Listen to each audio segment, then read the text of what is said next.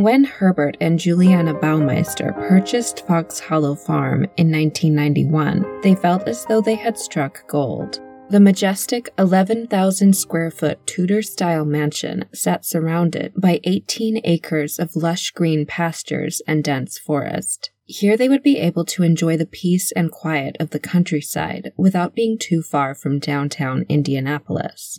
But the idyllic life they could have had at Fox Hollow Farm never came to be. Instead, it turned into a very real nightmare. I'm your host, Natalie, and this is Talk Murder with Me, episode 16 Herb Baumeister and a Backyard Full of Bodies. Herbert Richard Baumeister, who went by Herb, was born in Indianapolis on April 7, 1947, to Herbert and Elizabeth Baumeister. The elder Herbert was an anesthesiologist, and Elizabeth was a homemaker. Herb was the eldest of four children. His sister, Barbara, was born in 1948, his brother Brad in 1954, and brother Richard in 1956. Herb's childhood was quite normal and seemingly uneventful. The family lived a comfortable life thanks to Herbert Sr.'s successful medical practice. They lived in Washington Township, an affluent suburb of Indianapolis.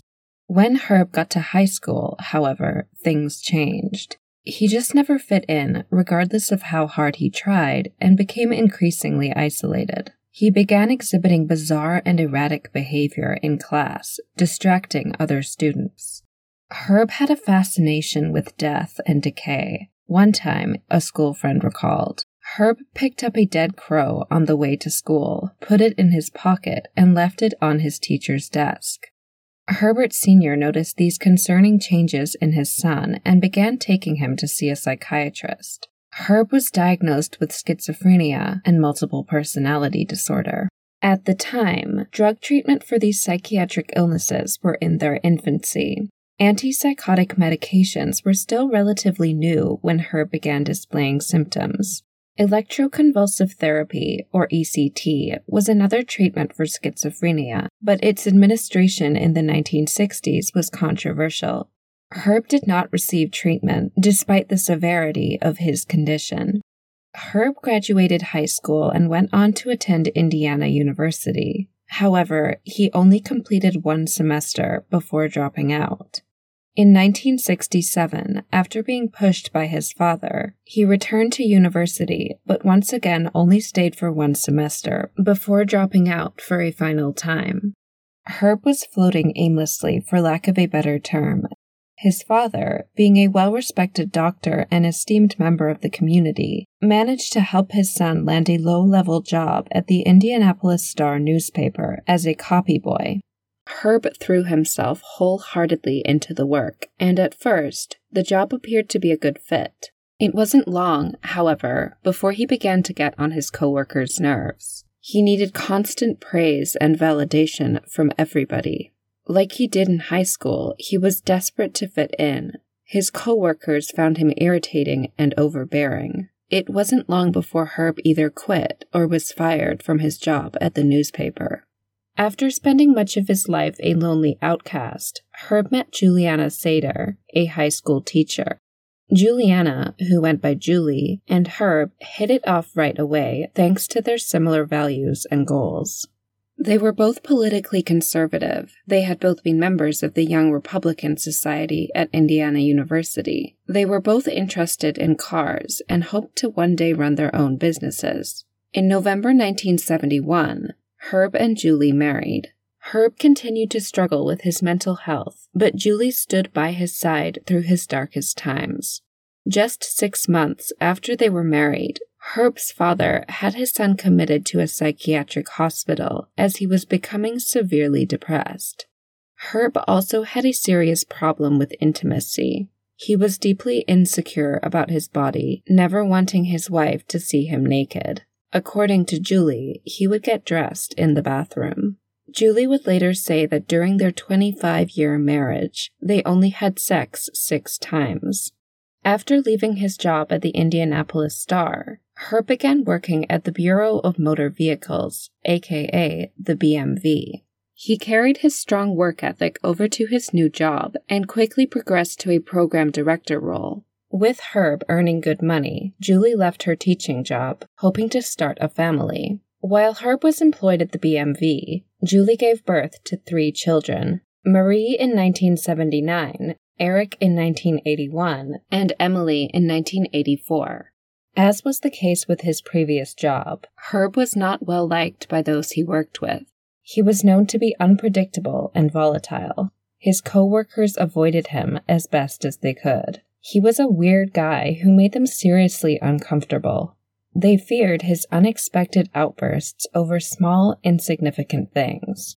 Herb's bizarre sense of humor would be what brought an end to his employment at the BMV.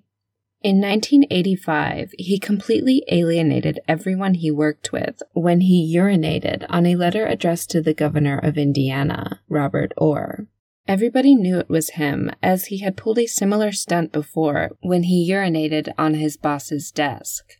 I don't know how the act of using the desk as a urinal didn't get him fired, but urinating on the letter was the final straw. Herb was out at the BMV.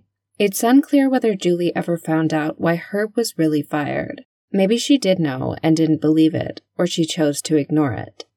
After being fired, Herb was arrested several times, once for his involvement in a hit and run accident while drinking and driving. In 1986, he was charged with stealing a car.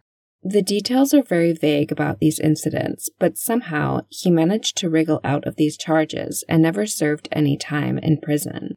When it became clear that Herb was not going to find another job anytime soon, he took on the role of full time dad while Julie returned to work. Herb was a patient and caring father. In fact, he really seemed to enjoy being a dad. Herb did eventually go back to work, this time at a thrift store. Still driven by the idea of one day running his own business, he put up with a job he considered to be below him and concentrated on learning the trade. Three years later, in 1988, Herb and Julie made the leap into entrepreneurship together. They borrowed $4,000 from Herb's now widowed mother, Elizabeth, and opened their own thrift store, which they named Save a Lot Thrift. The word save spelt without the E. The store turned out to be a hit. They worked with the highly respected Children's Bureau of Indianapolis, a charity benefiting area families who were struggling financially. Save a Lot earned $50,000 in its first year clearly naturals in the business, the Baumeisters opened a second location the following year. To celebrate their success, they purchased Fox Hollow Farm in Westfield, Indiana, about 20 miles north of Indianapolis. The home had four bedrooms, an indoor swimming pool, and a riding stable. Julie described it as a utopia where the kids could rollerblade without having to worry about cars coming around the corner. Despite the appearance that life was good for the Baumeisters, this was not the case.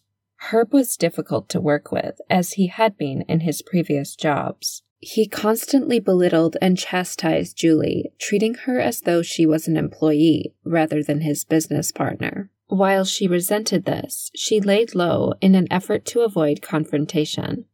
Fox Hollow Farm quickly began falling into disrepair, the inside was cluttered and dark, and the outside was overgrown with weeds. It looked abandoned and gave off an eerie vibe. Unsurprisingly, given the mounting tension from working together, Herb's erratic behavior, and their non existent sex life, their marriage was also suffering. Julie threatened to divorce Herb, but never followed through with her threats. During the summer, she began taking the children for several months to stay with Herb's mother at her condo in Lake Wawasee, two and a half hours north of Westfield. Herb was happy to stay home and, quote, look after the stores, as he told Julie. The reality was quite different. According to employees at the Save a Lot stores, Herb became careless and neglectful of his duties. Half of the time, he didn't even show up to work, and when he did, he reeked of whiskey. Herb treated his employees poorly and fired them for the smallest things. The stores were dirty and in a constant state of disarray. Bills piled up. By the end of 1994, the business was in dire straits.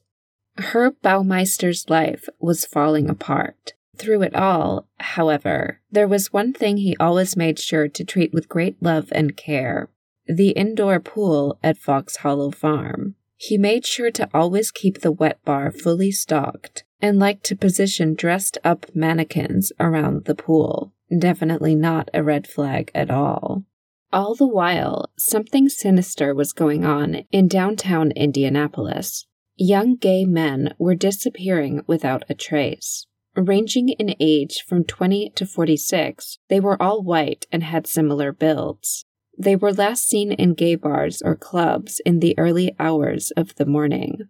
There wasn't a whole lot of urgency in the Indianapolis PD to solve the disappearances of the missing young men. Indiana is conservative now, and was even more so in the 90s. Therefore, due to being viewed as on the fringes of society, these men were hardly seen as a top priority. It was assumed they likely moved on to liberal coastal cities like San Francisco or New York.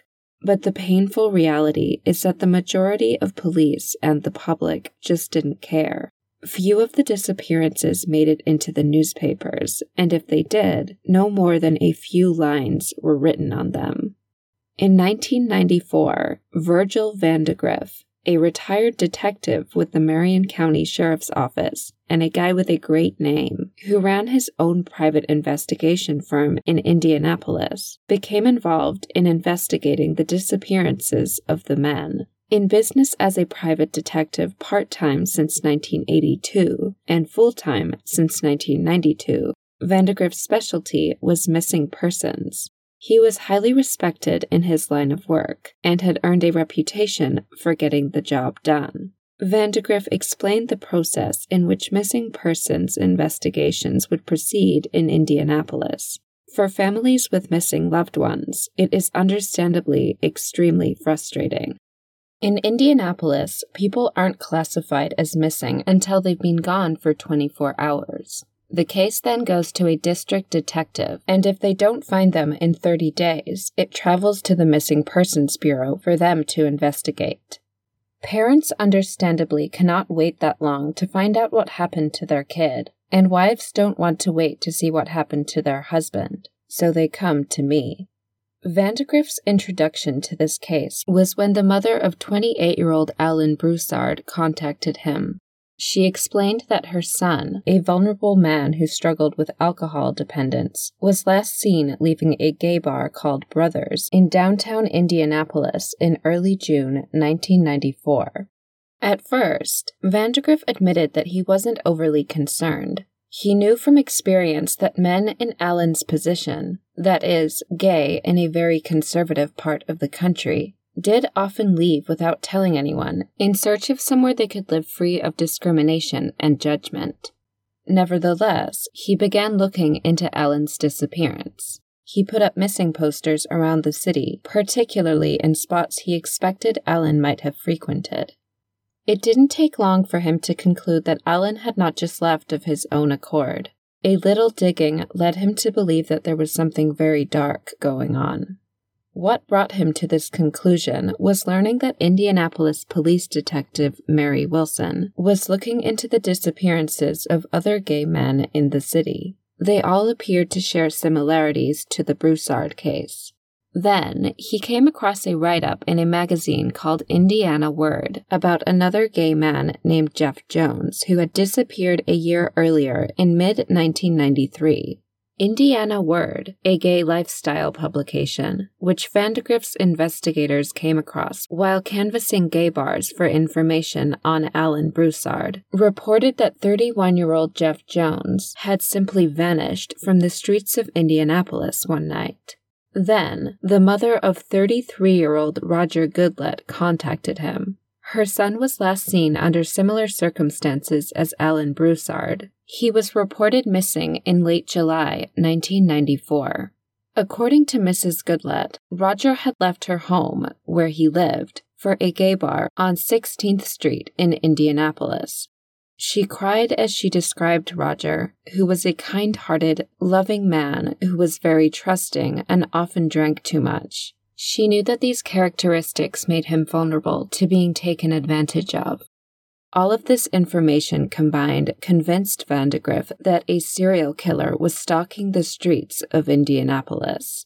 Vandegrift spent evenings with an employee, Bill Hiltze, at the bars the men frequented, interviewing patrons and putting up posters. They didn't find out much, other than that Roger Goodlet had left the bar Our Place with a man in a light blue car with an Ohio license plate. When Vandegrift went to the police with his findings, he said they seemed disinterested, but he wasn't giving up.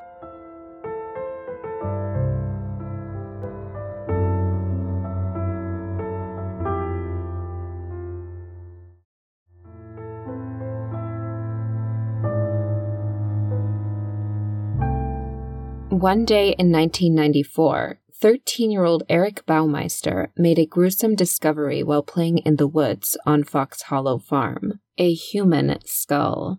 He picked it up and brought it into the house to show his mother. Julie was understandably horrified. She told him to take her to where he had found it. On further inspection, the pair found a pile of bones. If reassembled, they looked as though they would make a fully formed human skeleton. When Herb returned from work that day, Julie demanded an explanation regarding the morbid discovery. The story Herb came up with was absurd. He told her that it was an old anatomical skeleton used by his late father, who was a doctor. He had been cleaning out the garage, and burying it seemed like the best way to get rid of it. Julie did not question him further. In August 1994, Tony Harris, not his real name, reached out to Vandegrift. Tony had been friends with Roger Goodlet. He had seen a missing poster for Roger that Vandegrift had put up in a bar and thought he had some information that could help. He was pretty sure he had encountered the man responsible for Roger's disappearance, in fact, he had just barely escaped with his life. When he told the authorities, they told him he was crazy and to stop wasting their time. So he called Roger Goodlet's mother, who he thought would be interested in his story. She was very much interested and referred him to Virgil Vandegrift. Over the course of several meetings, Tony explained to Vandegrift how he had come to meet this elusive man and what had happened to him afterwards.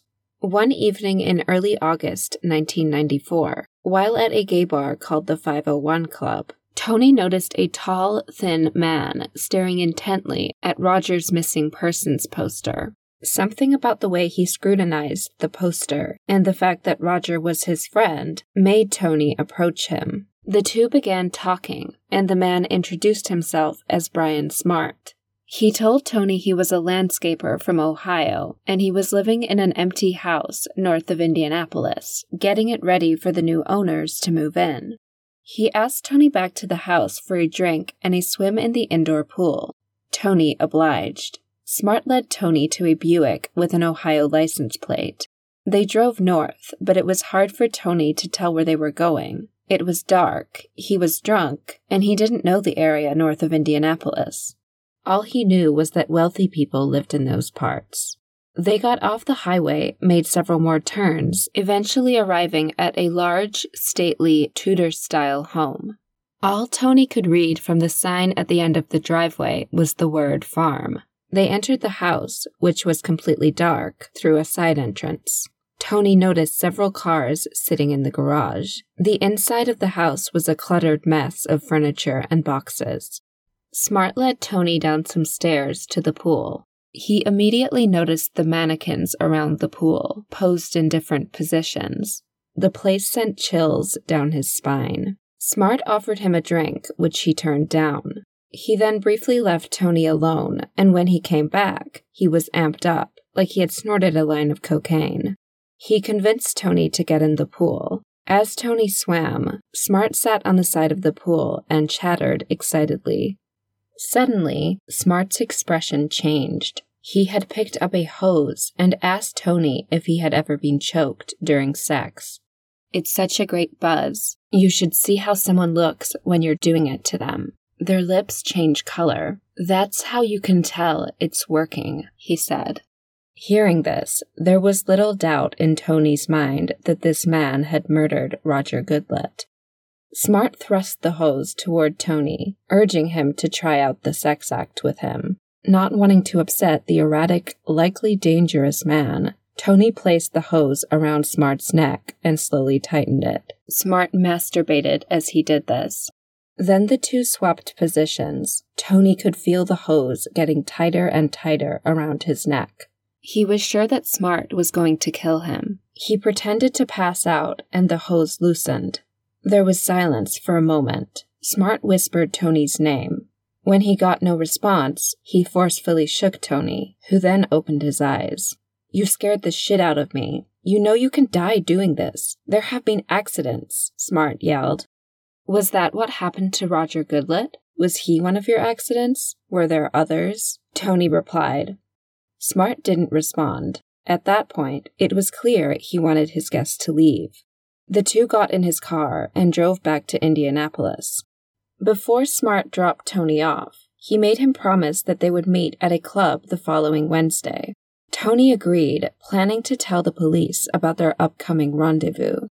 Given that it had been dark and Tony was inebriated on the night, he wasn't clear where Smart's house actually was. But the way he described it, Vandegrift assumed it was either in Westfield or Carmel, both exclusive suburbs in Hamilton County.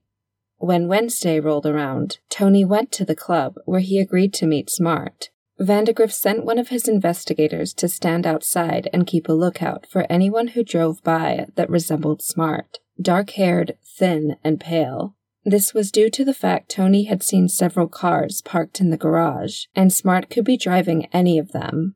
To Vandegrift's disappointment, Smart never showed up. At this stage, Vandegrift realized he was dealing with something big. He went to the Indianapolis police, specifically Detective Mary Wilson, who he believed would take Tony's story seriously, unlike the detectives he had gone to before. Furthermore, Detective Wilson was already working on several cases involving young gay men going missing from Indianapolis. Their names were Richard Hamilton, who was 20, Johnny Byer, who was 21, and Alan Livingston, who was 28. She had also worked on the Jeff Jones investigation, Jeff Jones being the missing man Vandegrift had read about in the Indiana Word magazine. Wilson listened intently to Tony. By the time he had finished telling her the story about his night with the man who said his name was Brian Smart, she was sold. She was pretty convinced that the Smart character was responsible for the disappearances of the men she had been investigating.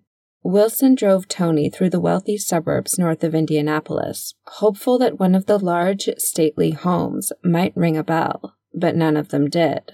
She also had plainclothes policemen go to the gay bars downtown, specifically the 501 Club, the Varsity, and Our Place, to find out if they knew anything about the elusive strangler Tony had described.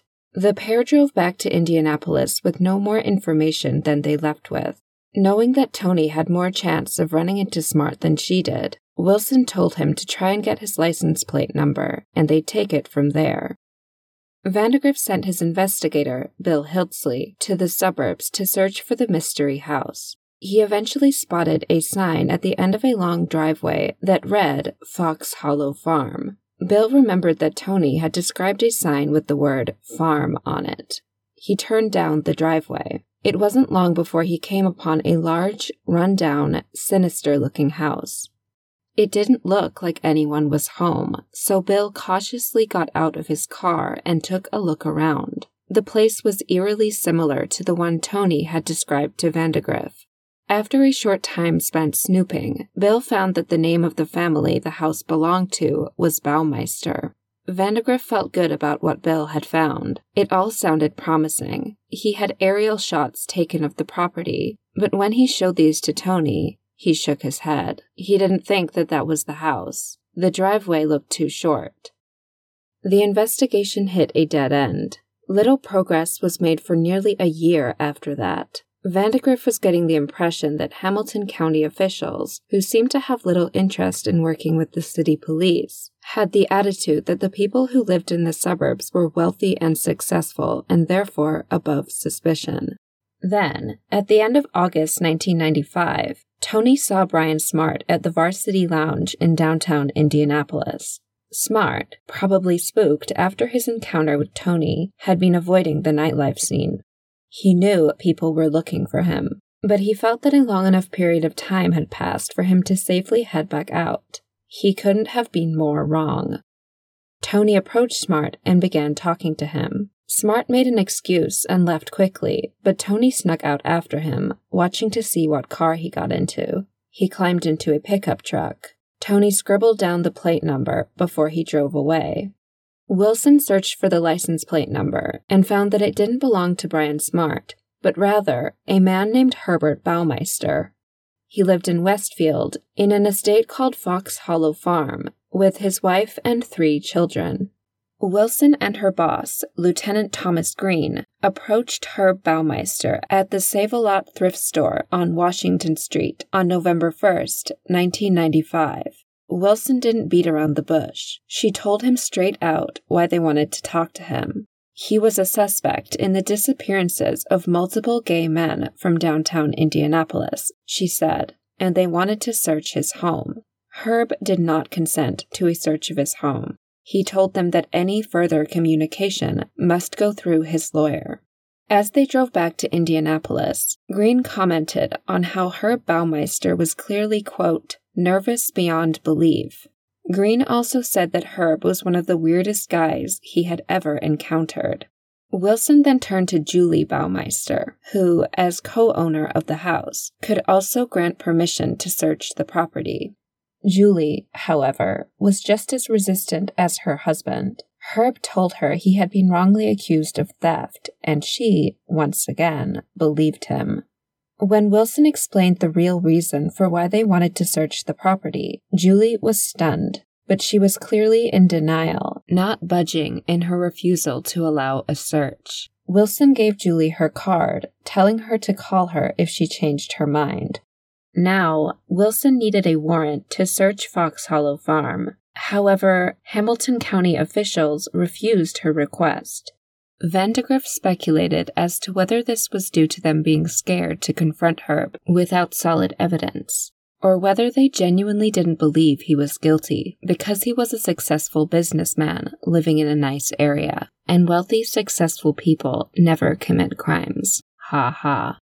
Six months passed. Then in June 1996, Julie Baumeister made contact with Wilson through her lawyer, Bill Wendling. Herb was pretty much having a nervous breakdown. Their business was in ruins. The Children's Bureau had canceled its contract with the Save-A-Lot stores. They had both separately initiated divorce proceedings. Thoughts of the bones Eric had found in the backyard two years before had been playing on Julie's mind constantly.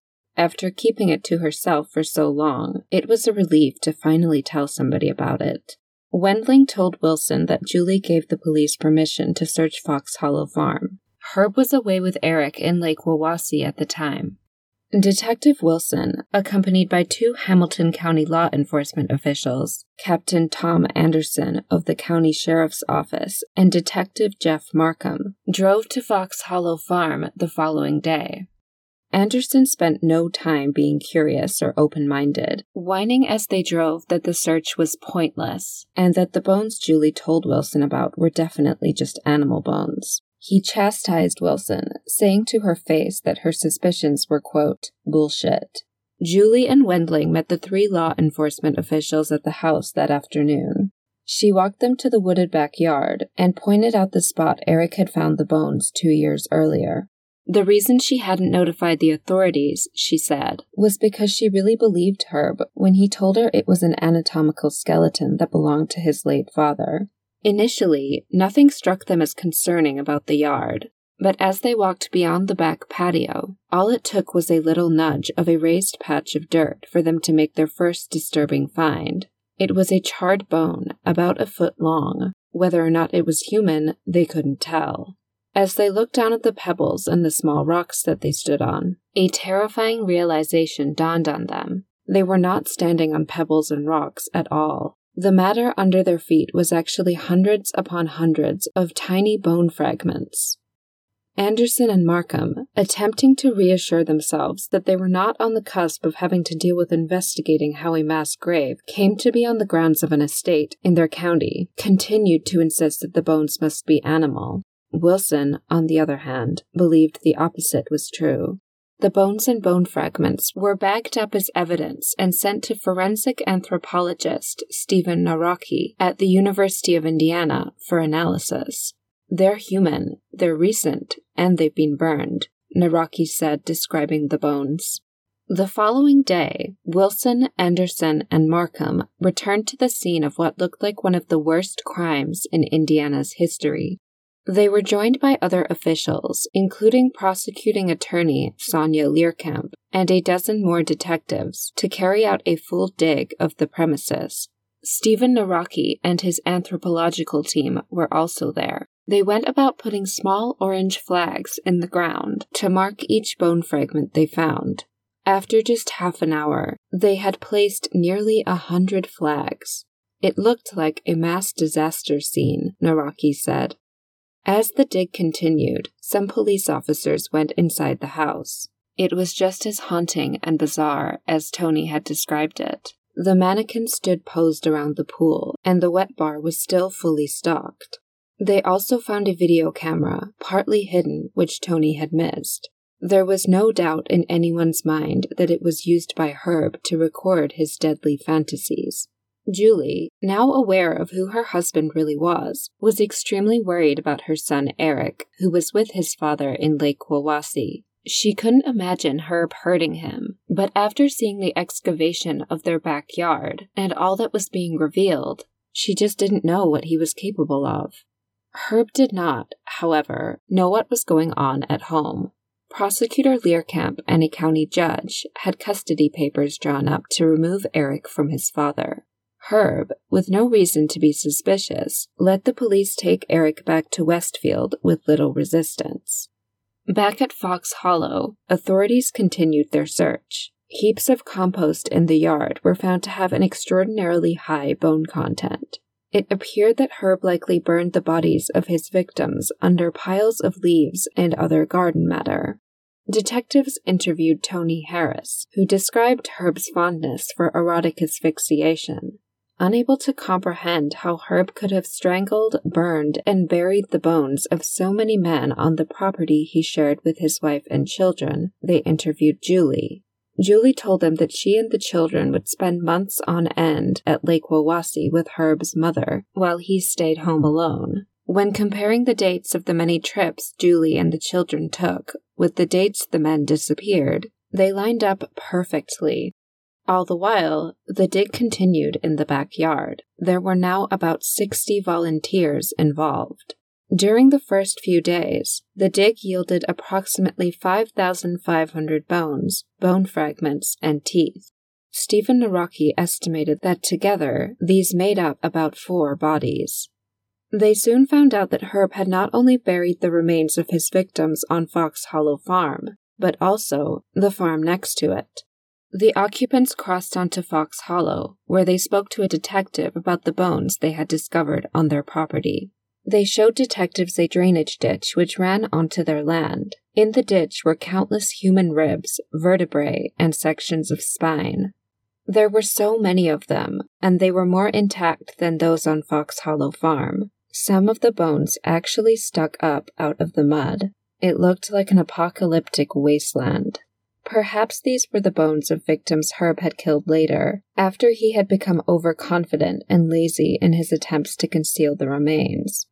Digging in the area not only led volunteers to find more bones, but also cans of Herb's favorite beer, Miller Genuine Draft. They also found handcuffs he had likely used on his victims as he strangled them. By the time the digging concluded in this area, 140 more bones had been found, amounting to an estimated seven more bodies. Collectively, the bones belonged to a total of 11 men. However, only eight were eventually identified through their dental records. They were 33 year old Roger Goodlet, 26 year old Stephen Hale, 20 year old Richard Hamilton, 31 year old Manuel Resendez, 46 year old Mike Kearn, 20 year old Johnny Byer, 28 year old Alan Broussard, and 31 year old Jeff Jones. A warrant had been issued for Herb's arrest. Once he realized the police were onto him, he fled from his mother's home in Lake Wawasee. On June 28, 1996, five days after the bodies were discovered at Fox Hollow Farm, Herb's brother, Brad, reached out to detectives. He told them that Herb had called him from a small town in Michigan, saying he was on a business trip and badly needed money. Brad sent him some cash. Soon after, he found out about what was going on at Fox Hollow Farm. He called the police right away to notify them of his communication with Herb. Sometime between June 29th and July 2nd, Herb crossed the border into Canada. It was on July 3, 1996, that the body of Herb Baumeister was discovered in Pinery Provincial Park in Ontario. There was a single bullet wound to his forehead. Next to him lay a 357 Magnum revolver. A suicide note was also recovered at the scene. In the note, Herb cited his failed business, the impending bankruptcy, and the upcoming divorce as his reasons for taking his life. He made no mention of the men he killed and buried in his backyard. The evening before he died, a Canadian trooper reported talking to him, asking him why he was sleeping in his car under a bridge. He told her that he was a tourist passing through and was just resting. She noted what looked like a pile of videotapes in the back seat. However, to this day, those videotapes have never been found. When Herb killed himself, any hope of justice for the men and their families died along with him. While sentencing him to spend the rest of his life in prison would never bring their sons, brothers, and friends back, it would have been comforting to see the man who murdered them suffer some consequences for his heinous actions. Herb Baumeister effectively led a double life, one in which he was a family man and business owner, and the other in which he was a serial killer. Virgil Vandagriff, with his many years in law enforcement and further experience as a private detective, had some of his own thoughts on Herb. Vandagriff said, he fit all the components of a serial killer. Among them, the ability to keep his crimes in control and silent under an everyday nonchalance. He continued, he was a business owner whose store many townspeople frequented. I never met him, but from what I understand, he wasn't the type of guy you'd at first suspect of being a sexual psychopath. Herb was a lust killer, Vandagriff said. They are the most common type of killer, getting sexual gratification from the act of murder. They often torture their victims, and the more brutal the torture they inflict, the more aroused they become. Even the manner in which Herb got caught faithfully follows the mode of many serial killers' downfalls. He was overconfident in his ability to beat any investigation. He carelessly left clues. One very common trait, as practiced by Herb, was leaving his victims' bodies closer and closer to his home, Vandagriff said. Fox Hollow Farm has become a spectacle in the Indianapolis area and beyond. People are captivated by the beauty of the estate, but more so by the supposed paranormal activity which is said to take place there. While it's a hotspot for true crime fans, it also attracts paranormal enthusiasts. Self proclaimed ghost hunters and paranormal experts have described the home as the most haunted house in Indiana. A number of strange happenings have been said to occur, including doors flying open at random and inanimate objects moving overnight. Different people have reported sightings of a legless man wearing a red shirt. When Vandagriff first began investigating this case, he quickly made connections to the murders of 12 men and boys between 1980 and 1991. Their bodies had been dumped along Interstate 70, six in Indiana and six in Ohio. Vandagriff shared Tony Harris's story with David Lindloff, a prosecutor from Preble County, Ohio, who was looking into what was being called the I 70 murders. Vandagriff and Lindloff agreed there were clear similarities between the two cases. As with the men whose remains were discovered in Herb Baumeister's yard, the victims found along the I 70 were known to frequent gay bars and clubs in Indianapolis. They were aged between 14 and 42. Even the youngest victims had supposedly been spotted in clubs and bars. Many had turned to sex work to support a drug or alcohol dependence. 11 out of 12 of the victims were white. The youngest, 14 year old Delvoid Lee Baker, was black. Due to his race, some dispute whether he was really a victim of this particular killer. All of the I 70 victims had been strangled to death. All of them were either shirtless or only wearing their underwear when they were found. After hearing the news of the bodies found at Fox Hollow Farm, David Lindloff decided to do a little digging on Herb Baumeister. He discovered that Herb had made countless business trips to Ohio in the 1980s. When he got in touch with Julie Baumeister, she cooperated fully. She handed over all the information he asked for, including credit card receipts and phone call records. She also gave him full access to the car Herb had used on those business trips. In 1991, bodies stopped turning up along the I 70, which corresponded with when Herb moved to Fox Hollow Farm. The grounds of the farmhouse were probably a more convenient place for him to discard of his victims' remains.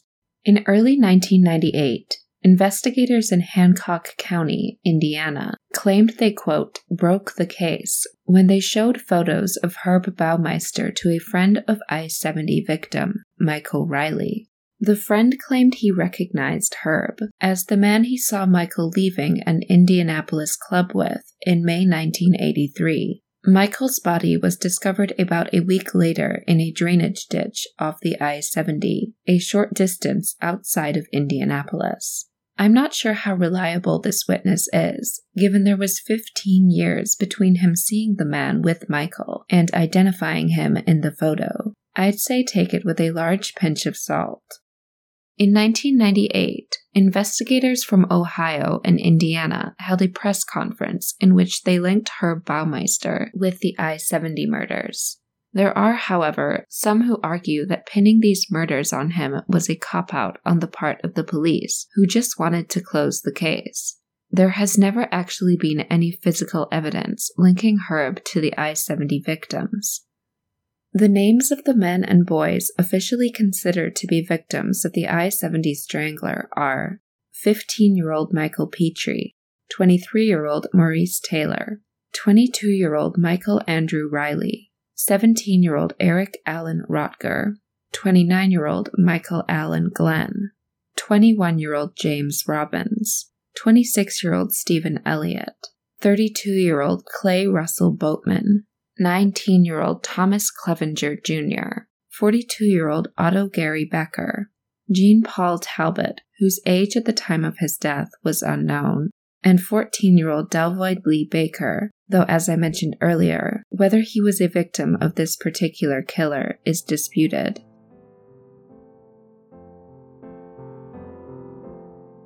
Thanks for listening to this episode, guys. Sorry if the sound changed partway through. I just moved into a new apartment and I haven't sorted out my studio situation yet.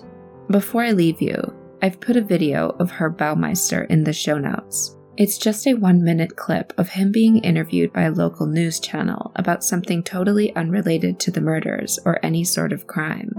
Just that short video gives a lot of insight into him, in my opinion. Please subscribe wherever you listen to podcasts, and please, please, please rate and review on Apple and tell your friends.